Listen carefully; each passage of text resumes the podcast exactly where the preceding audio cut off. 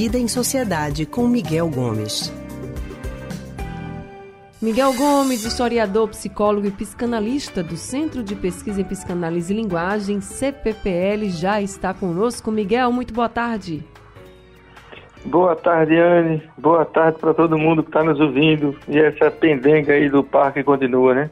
Pois é, continua, mas eu acho que agora com a justiça tomando conta da história, né, talvez eles isso consiga ser resolvido. Porque Daphne já, já teve uma melhora, né, gente? Para quem estava bem preocupado aí com, com o estado de saúde dela, já teve a melhora, já pode ser transferida e agora só está aí nessa pendência. Mas a expectativa é que essa transferência aconteça a qualquer momento. Então, vamos continuar aguardando.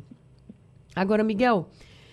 Miguel hoje vai conversar com a gente sobre ressocialização.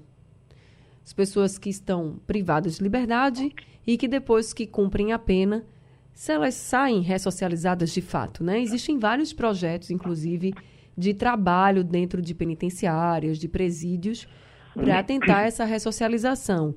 E esses trabalhos, essas funções que são ensinadas dentro das penitenciárias, dos presídios, é para que a pessoa, quando volte, né, retorne à sociedade, tenha aí uma profissão e possa meio que se virar. Aí tem um vídeo que está viralizando em algumas redes sociais, é de um projeto de moda com mulheres privadas de liberdade. A ação é da Fundação Armando Álvares Penteado, de São Paulo, na penitenciária feminina da capital. E lá é, essas mulheres estão estudando costura e modelagem para garantir uma nova profissão. Claro que com o vídeo publicado, muita gente foi para o tribunal da internet né, para começar aí a debater esse assunto. Então, Miguel Gomes, você acredita que ressocializar é possível? Claro que acredito. Né? Se a gente não acreditar que ressocializar, né, que tem esse sentido de fazer uma pessoa reparar o erro que cometeu, reparar pagando por ele, né, a partir da justiça. A justiça vai determinar que tipo de punição essa pessoa vai sofrer, né, a justiça que se baseia na legislação. E depois que a pessoa cumpre essa pena, ela volta a se integrar na sociedade. O que é que acontece? é que essas pessoas, em alguns casos, a depender do crime que cometeram, passam anos afastadas do convívio com a sociedade dentro de um dentro do sistema penitenciário. E isso acaba levando elas a se afastarem do mercado de trabalho e mesmo do convívio com a comunidade aqui. Uhum. E muitas vezes essas pessoas chegam à cadeia por cometerem crimes que nem sempre são crimes é, é, muito graves, né? E, e chegam lá sem muitas condições de trabalho, porque não tiveram isso aqui do lado de fora. E aí chegam na cadeia, se não tem esse tipo de projeto, né, que ensine, que incentive a pessoa a, a buscar uma profissão, uma profissionalização, para que quando saia do, do sistema penitenciário passe a, a trabalhar, Muitas vezes essas pessoas acabam se associando a criminosos mais perigosos que têm suas redes de contato já dentro da cadeia.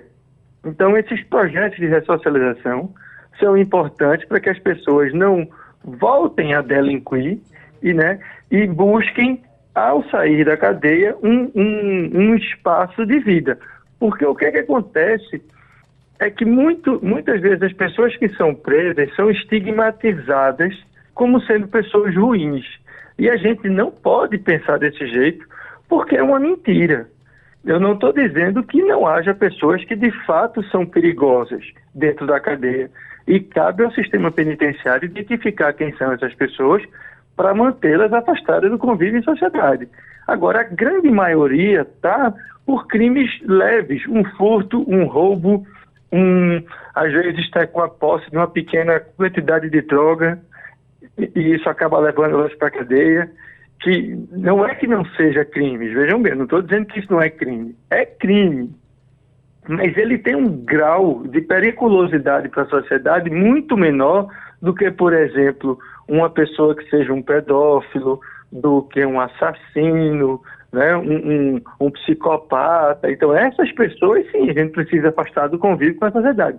Mas quem comete um erro e esse erro é pego e vai pagar por esse erro numa cadeia, a gente precisa garantir para que essa pessoa, ao sair da cadeia, não seja estigmatizada e consiga espaços de ressocialização no nosso mundo, porque assim ela vai ter muito mais chances de reconstruir a vida e de não voltar a delinquir, não voltar a cometer crimes.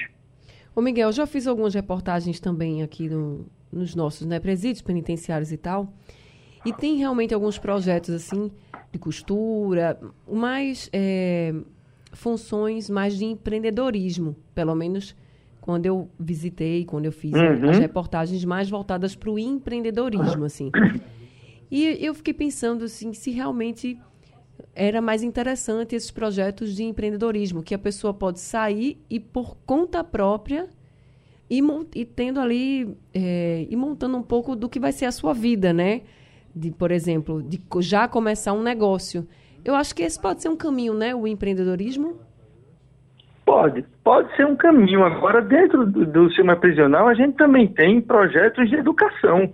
Sim, em também, que a pessoa também. pode é, terminar o, o, o, ensino médio, seja fazendo, seja cursando jovens e adultos um supletivo, fazer um curso superior ou um curso técnico profissionalizante à distância. Alguns cursos profissionalizantes são oferecidos dentro do sistema prisional. Então a pessoa tem a oportunidade de sair também com um, um, um, um arcabouço, vamos dizer assim, de estudo, né? Porque essa pessoa, inclusive, vai ter tempo para fazer essas coisas dentro da cadeia. Né? O que é importante é que a gente não trate a cadeia como um depósito de pessoas excluídas da sociedade. Esse é um equívoco que muitas vezes a gente comete, né? muitos de nós, muitas das pessoas, inclusive bem intencionadas, cometem, achando que todo mundo que chega na cadeia não presta, não vale nada e que merece ser afastado do convívio, transformando as cadeias em depósitos de pessoas para viverem afastadas da sociedade. Esse é um equívoco, porque todo mundo é passível de ir para uma cadeia. Basta cometer um crime. Cometer um crime não é uma coisa impossível. Uma pessoa, num momento de fraqueza, num momento é, é de uma angústia muito grande, de um aperreio muito forte, pode botar os pés pelas mãos e, co e cometer alguma besteira e acabar no sistema prisional. Isso não necessariamente vai transformar a pessoa numa pessoa ruim. Vai sim transformar ela num criminoso porque cometeu um crime e precisa pagar por isso a partir da justiça, né? E a gente, como sociedade, precisa garantir que essa pessoa seja bem tratada dentro desse sistema prisional e que tenha a oportunidade de sair dele para uma vida digna.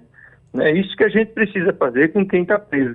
E não transformar a cadeia em depósito de prisão, nem transformar a sociedade em faroeste em que a gente vai e faz a justiça fora do sistema judiciário, né, pelas próprias mãos. Isso também está errado. E não é permitido por lei, e a gente tem que deixar isso bem claro, né?